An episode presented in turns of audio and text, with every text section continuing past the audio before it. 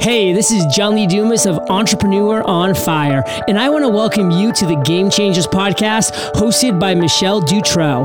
I personally cannot speak more highly of the value of mentorship, and this podcast will bring you some of the best. If you want some inspiration back with strategy of how to make your vision a reality, stay tuned and prepare to ignite. Hello there, and welcome to the Game Changer podcast. My name is Michelle Dutroux. Thank you so much for joining me. You know, if you missed last Monday's episode with Evan Bullet James, try to go back and check that out at some point in time here as it relates to this topic that we're talking about today on drug addiction, intervention, what to do to help youth, what to do to help somebody that you know, what to do if you find yourself struggling in any way, shape, or form. And the reason I say that is to compare and contrast today's episode with last Monday is that there are many different approaches to this very large epidemic with drug and alcohol abuse. Today, I'm really excited to be talking to Noah Levine because he has a very different perspective, a very different background, no less, that one may really be surprised to hear that he wound up kind of getting into the amount of trouble that he got in. Now, the reason I say this is because his father is Stephen Levine, who, if you are in the yoga or Buddhist community at all, I'm sure you recognize his father's name very well. He is a very prominent individual, has studied under literally the masters in the world of Buddhism. And so I think it's a bit surprising when we see somebody who really does wind up struggling and going down a bit of a dark path that comes from a very strong, solid family background. I think that when most of us hear of drug addiction or alcohol abuse, we think, oh, that person came from a broken home, or maybe they were abused, or, you know, who knows what. But I don't believe that people ever give the consideration to that stigma that that's not always the case. That, in fact, everything seemingly can be just fine, but that doesn't mean that your life is always going to turn out just fine. So this is a really interesting story. I hope that you enjoy it and are inspired by it, in whether that's in your own life or in helping out somebody else. But here's a little bit of his background. Noah is a very highly sought-after meditation teacher, lecturer, and addiction counselor whose unique philosophies align with Buddhism and psychology. Noah lectures and teaches meditation classes, workshops, and retreats internationally, as well as leading groups in juvenile halls and prisons. He has helped found several projects and groups, including the Mind-Body Awareness Project, a nonprofit organization that serves incarcerated youth, and Against the Stream Buddhist Meditation Society. Levine holds a master's degree in counseling psychology and has studied with many prominent teachers in various Buddhist traditions. I said before, he has an incredible background, an incredible story. And unfortunately, like I said, for whatever reason, life took him down a bit of a dark path, and it was quite the journey for him getting out of it and in being able to help people through their journey that was very similar to his own. So thanks for tuning in. And now here is my conversation with Noah Levine. All right, Noah, so given the entire background that I have just shared with everybody, is there anything else that we should know about you personally before we dive right in? The only thing that comes to mind is my parenting. I have two children. I'm divorced, so 50-50 custody, part-time dad.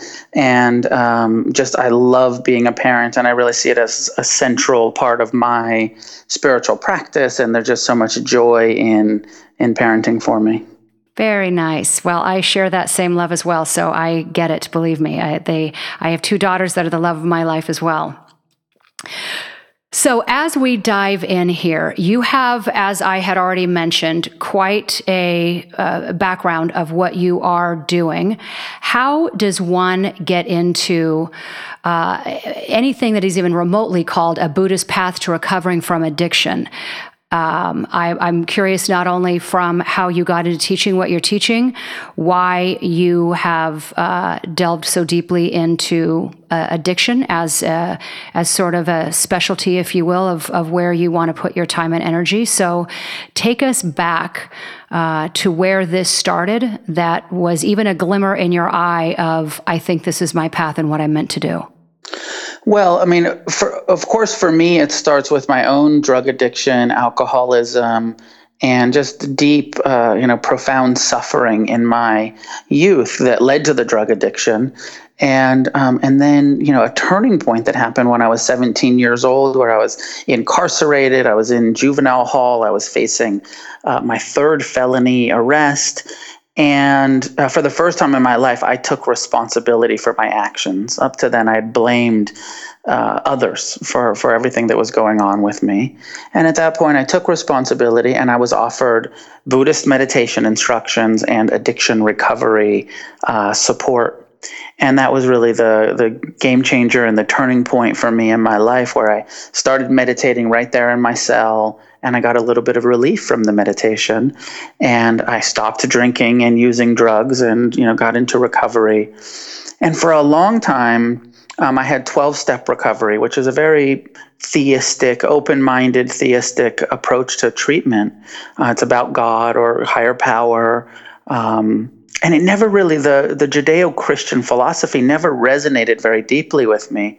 But the more I meditated, the more I became interested in Buddhism.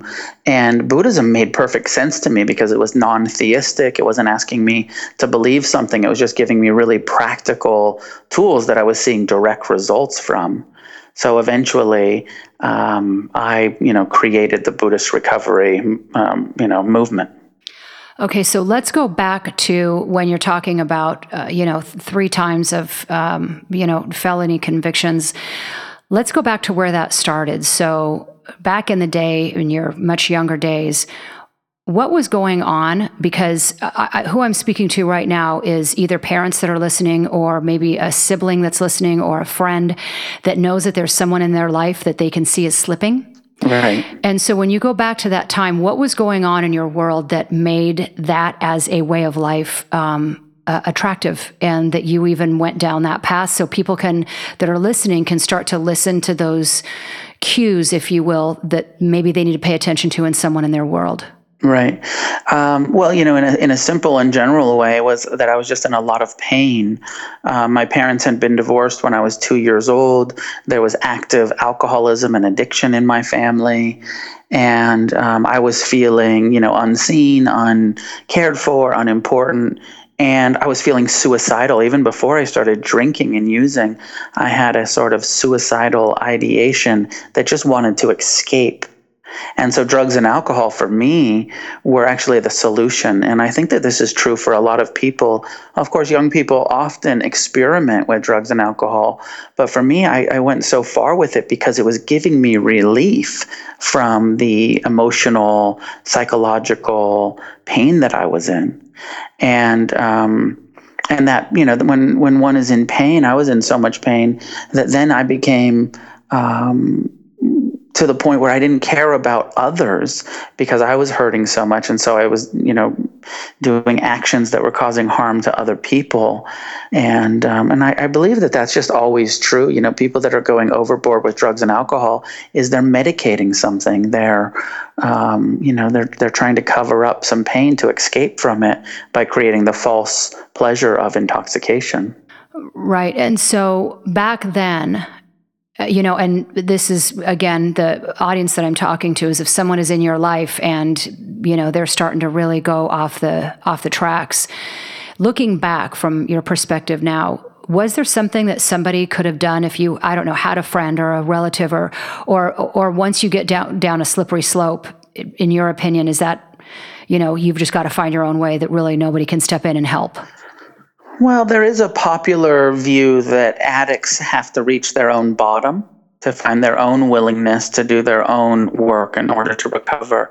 And I think that that's mostly true, although we do see success sometimes with interventions, with, confronting the addict and saying, like, look, we really love you and really want to help you. And we see that you're suffering and that you're using drugs and alcohol in a, addictive way. And so sometimes that loving support from friends and family can help. But a lot of times people just really have to find their own willingness. And then that's where that's mysterious, right? That's not where somebody can just do something or say something and help the addict or alcoholic stop drinking. Usually there has to be some sort of internal willingness and where that willingness comes from. On some level, I feel like is pain tolerance, like how much pain, the suffering. In Refuge Recovery, we talk about the suffering of addiction. The first step is to acknowledge how much suffering there is being an alcoholic or a drug addict, and to stop denying it. And, so a piece of it is how much suffering can one tolerate? Right. Now, when somebody has been raised in a situation where they feel unworthy of happiness, when they've had a lot of pain in their life, sometimes that suffering of addiction is so comfortable or so normal or so, become so habituated to it that it's very hard to break out of that cycle. Right. So let's fast forward. As you said, you were obviously in jail. It was your third time, and somehow, I don't know if it was a program that was being offered at the time, where you said that was when you were first introduced to meditation. Is that right? Yeah, I was. The programs that were coming into the jails were church groups and 12-step meetings, Alcoholics Anonymous and Narcotics Anonymous. Got it. The meditation instructions came to me through my father. My father was a long-time meditator. My father is Stephen Levine. He was a famous, he actually passed away this January, but he was a famous author and teacher and, meditation guide for so many people, written, like 10 books. And, so I grew up around meditation. But I thought, I was a punk rocker, I was a rebel, and I thought that was for like, nice hippies or something. But he took the opportunity, he saw how much I was suffering, and he said, do you want to try meditation? And I just was finally at that place of desperation and willingness where I said, I'll even try that. Right. And then when I tried the meditation, I had the direct experience of relief, which was as simple as, for the first time in my life, when I paid attention to my breath and did this mindfulness of breathing and body, it occurred to me that I didn't have to obey my mind, and that my mind was telling me to take drugs and to steal and to, be violent and unskillful. And that with the meditation, I, was offered a technique to actually ignore those unskillful thought patterns. So there's a lot of people, I'm sure, that are listening right now that maybe don't have that background. Yeah. That are going to say, okay, are you kidding me right now? Here you are, you're in jail, you're a felon, a drug addict, and then you just sit there, quiet your mind, and a thought pops in your head saying, hey, you can make another choice. Well, it was just that desperation. And it wasn't, it wasn't that the mind started being, like you can make another choice. It was that I was given a technique that said you can actually ignore your mind. Right. You can pay attention. You can, every time you get lost in those thoughts, you can come back to your breath. And so this is where it's actually, mindfulness is so practical, because, if you're in extreme suffering, it works. But also if just in some stress, some repetitive resentment or some challenging situation in your family or in your profession, you bring mindfulness into the present. And most of our suffering is about what happened in the past or fear of what's going to happen in the future. So there's this amazing relief that happens when we come into the here and now. And that's what I was experiencing in that jail cell almost 30 years ago, was the relief of bringing my attention into the present. Perfect. And I do have to ask that question because my background is also in guided meditation. And if I was too overboard with you, then people would think that you and I are just, both crazy. So I have to be that voice of the listener going, seriously now? But yeah trust me, I get it completely. Yeah. And, meditation, thankfully, is... And whether, it's more palatable for people to grab onto the word of mindfulness or stillness or calming the mind if they can't deal with meditation and feel like they're going to, revert back to being in the 60s. But the reality is I am glad that people, no matter what their reasoning is, are coming to understand exactly that, the relevance and what it does when you can truly be present. Well, and it's this beautiful thing now that, Western psychology, science, medicine has done all of these, studies, neurobiology studies on how mindfulness completely works for stress reduction, for treatment of depression, for increasing happiness and joy, for, so pain management. Like now Americans actually have proof. It's not some flaky spiritual thing. It's, scientifically proven that mindfulness awareness is beneficial to anyone who practices it. Exactly. And what I love is the fact that it's the one thing that you don't actually have to do. It's actually in the not doing, right? The not worrying, the not thinking, the not looking back. So, okay. So all of that, you said something that was very key. And I will tell you, I think a lot of people go their whole life without really being able to embrace this the comment you made, which is, and then one day I decided to take responsibility. Right. That, unfortunately, you know, for a lot of people, play the role of the victim their entire life, or there's always some story or reason why whatever is going on in their life is going on. So how in the world, coming from the background that you had, did you get to that place? You know, I can't, and I don't feel I have a great answer to this question because I don't really know how I got there other than I was just in so much pain. And I had been in so much denial and delusion for so long that it just wasn't working anymore. You know, I just couldn't blame and feel like a victim anymore. It was almost, sometimes people talk about like that spiritual awakening or that moment of some kind of divine intervention or something like that, where I just feel like the rationalization and the was just removed, and there was just this moment of seeing my mind and my life clearly, and I didn't quite know why or how I had gotten into that place, but I knew it was because of my own actions and no one else's. So did this happen? Was this all in your third time through when you were in jail? Well, I mean, I'd been in that same juvenile hall probably 10 times. Okay. But this was my third major felony arrest. And, I'd been in it. I was 17 years old. I got arrested the first time when I was 11, so I mean, I just had this crazy youth. Right. And then,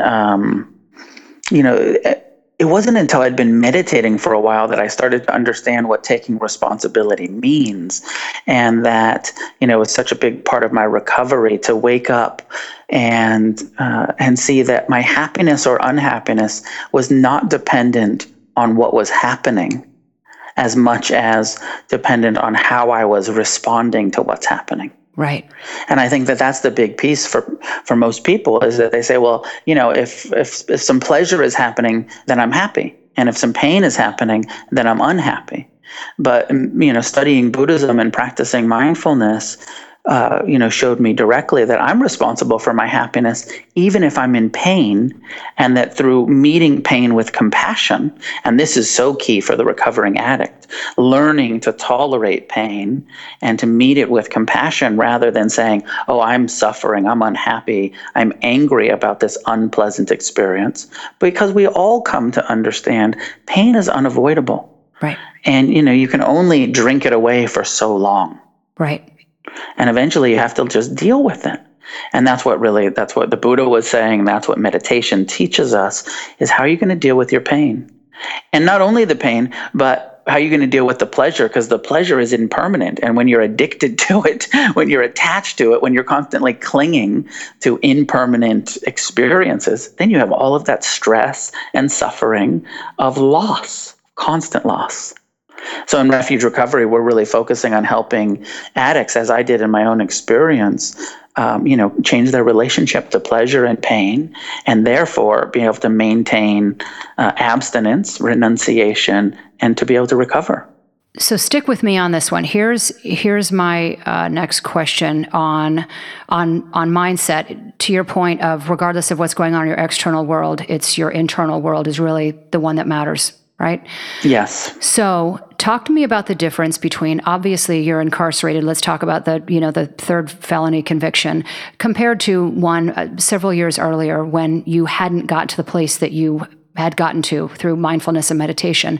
Obviously that external world is the same. It's jail. Right. Yeah. It's the guards, it's the, clanking of the cell, it's the same food, it's the time in the yard, all that stuff is all the exact same. But as you evolved internally, talk to me about how your perception of the outside world and how you dealt with that outside world changed because your internal one was starting to evolve and change. Right. Well, I don't know if this is exactly what you're asking, but part of what happened for me was a lot of my early life, because I'd been in, drugs and violences, that I was often afraid for my own safety. And I even thought that like meditation was going to make me vulnerable because I was living an unskillful life. And as I started meditating, I started to perceive the world not as so unsafe. And this amazing thing happened is that when I stopped lying and stealing, people stopped attacking me. And that my external world actually became safer and safer and safer. And my internal world slowly over the years, I did a lot of forgiveness, self-forgiveness. I did a lot of asking for forgiveness. In Refuge Recovery, it's a really central tenet to forgive ourselves, forgive others, and to ask for forgiveness and to make amends to all of the people that we've harmed in our life. And, so I put so much energy into that to the point where, not only my perception of the world, but actually my experience of walking through the world became more and more at ease. So how old were you when you got out for the last time, when that was it, when you were done with all that world? 18 years old. I was locked up, when I was 17, they basically said, we're going to keep you till you're 18. And I started meditating and I got sober and I've stayed sober for 28 years now. Excellent. Well, congratulations on that. That's that is a very big deal. And staying with the 18-year-old self, you got out. Obviously, I'm assuming you can't dive back into that world with those same friends and all that same environment and maintain staying the course. So how do you at 18 re-enter what used to be your world? Yeah. How do you create a new reality from that point? Well, for me, it was 12-step rooms and Buddhist communities. So a lot of it is in the community. And so, I connected with a bunch of recovering young people. And then I, recovered and connected with a whole bunch of old meditators. And, in the Buddhist world, I found this philosophy that I really loved, but I wasn't so connected to the community because they were all like my parents' friends and my parents' age. But in the 12-step rooms, I found a bunch of young people who were also recovering and they became my community. But, honestly, for me, I continued to be part of the punk scene. I continued to, ride motorcycles and drive lowriders and kind of the cultural subculture that I had always been a part of. I continued to be a part of then and now. But I was, a drug-free force within that community. Okay, so how does that work? How do you maintain that same path, but obviously on a whole different side of the fence? Right? Are you around people that are still, partying to that degree and just saying, thanks but no thanks? Yeah, some of that, but then also going to the punk shows or the car clubs or motorcycle rallies or whatever it is with other people who are in recovery, because in all of those scenes there's lots of drug addicts and alcoholics. So there will also be some people who are recovering drug addicts and alcoholics. And so I had a whole community of people who would be sober at the punk show or be sober at in the car scene or whatever it was. And so I would participate, but not usually alone. I wouldn't be the only one. Right. Well, now that makes sense. Now that makes much more sense. I was going to say that's it's very difficult to be the Lone Ranger in a situation and think that you're going to be able to maintain, right, a whole different reality. Yeah. No, we need support. We need community. And I feel like so much of addiction is actually about our attachment. And some would say that addiction is actually an attachment disorder, and that the ways that we heal and recover is so often through community and, relationships. Agreed. Well, this could be a whole nother show topic for the whys behind why we do what we do. Yeah. Now, for where you are now, so what is your greatest work that you're excited mainly about now, and, where's that headed ideally? What is next on the horizon for you? Well, it's a little bit hard to say because I have kind of three big projects that I feel passionate about. But the newest one, of course, is the newest passion. Mind-Body Awareness Project is the group that I started that goes into juvenile halls and teaches kids meditation. And those kids are me 30 years ago. Right. And so, that's really important. And I want people to know about the Mind-Body Awareness Project. And then I have Against the Stream Buddhist Meditation Society, and we have centers in San Francisco and Los Angeles and New York and kind of all over the country. And that's, you know, an open door meditation center for people to come and practice and deepen their wisdom and compassion. But my newest thing is Refuge Recovery, where we, you know, I've opened a treatment center where people can come for detox and residential, and they can come and use these practices and Buddhist philosophies, as well as, you know, the best traditional treatment practices of, you know, psychology and psychiatry, and get that support. And there's Refuge Recovery meetings all over the world now. There's a couple hundred Refuge Recovery meetings. And so that's kind of my newest and you know, kind of strongest passion right now, is providing support for recovering addicts and in a Buddhist context. So if someone's listening to this right now and they're thinking, I'd like to see if there's a center near me, or I'd like to learn more about this, and I'll put this in show notes, but where would they go? They go to refugerecovery.com. or againstthestream.org. Perfect. Yeah. And your work with incarcerated youth, that is still going on? It is still going on, yeah. That's, you know, for almost 20 years now we've had this 501c3 nonprofit organization whose, you know, core mission is to offer mindfulness meditation instructions and support to incarcerated youth. So I'm sure that there are a lot of people that have no idea that this is even an offering or is what's going on. I got training through Yoga Behind Bars up in Seattle, so I'm very aware of it. Yeah. But from what you have seen over the years, what is the single most significant change, if you will, that you have seen in teaching kids meditation, who I think typically are resistant of most things? Right. What do you see with them over time? Well, yeah, I mean, over and over we see the resistance in the beginning and the kind of skepticism of what are you guys, you know, trying to sell, or, you know, how does this make sense? And then you see it on the third session or fourth session or somewhere down the road where they start to say, hey, this is actually giving me some relief from this very difficult time in my life where I'm not sure what's going to happen at court and I'm separated from anybody, you know, my family or friends. And so you see the relief that it's providing from them, you know, relief from suffering. And then occasionally, you know, a year later or years later, you'll have these, you know, teenagers come up and say, you taught me meditation when I was in juvie and it changed everything for me.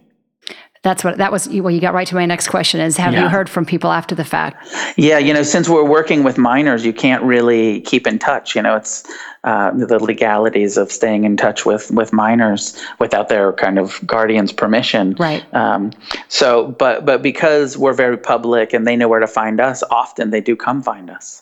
That is amazing. So I could take a guess at this, but I'm just going to ask. So your legacy...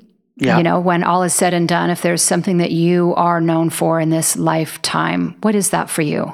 Well, I mean, I'm hoping it's the Buddhist recovery stuff. I mean, Dharma Punks it was my first book, and it's still probably the most famous, you know, so people, you know, see me and they're like, oh, Dharma Punks. So that, I mean, kind of, you know, based on the public's sentiment, they're probably still, you know, kind of saying that's your legacy, which was cool. And I'm happy to have been able to provide Buddhism to the punk scene. But it's really the recovering addicts that I just feel so passionate about, wanting to supply this methodology that I know works so well for, you know, treatment of addiction. And Dharma Punks is your memoir, right? Yeah, from back in those days. Yeah.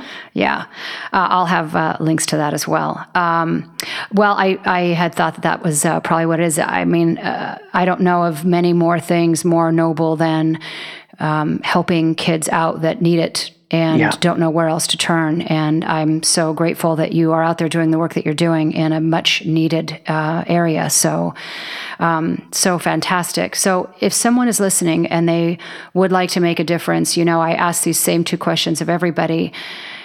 If someone is listening and they think, I'm just one person, what can I do? What would be the single piece of advice you would give somebody who would like to make a difference, but like I said, they don't really think that one person can really have that much of an impact? What would that advice be?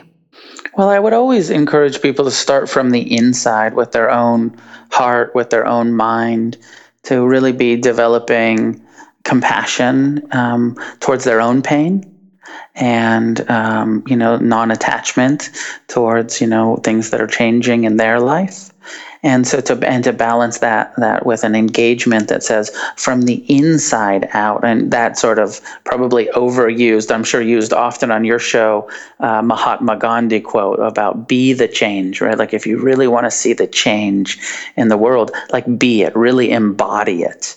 And, so I think that's the most important thing. Fantastic. And my last question, out of everything that your journey through life has brought to you, what is one thing that you absolutely believe to be true? I land in, all things are impermanent and nothing is worth clinging to. Excellent. That is a nice aparigraha place to land on.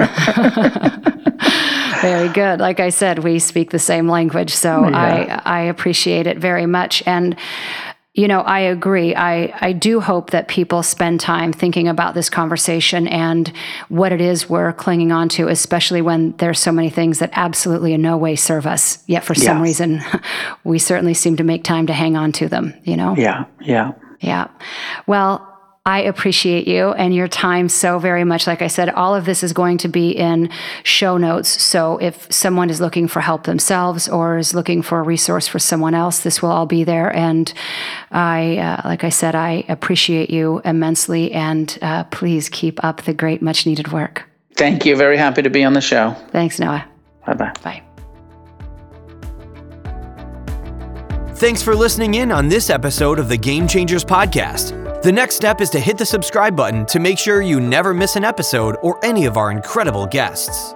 Thanks again, and we'll talk to you next time.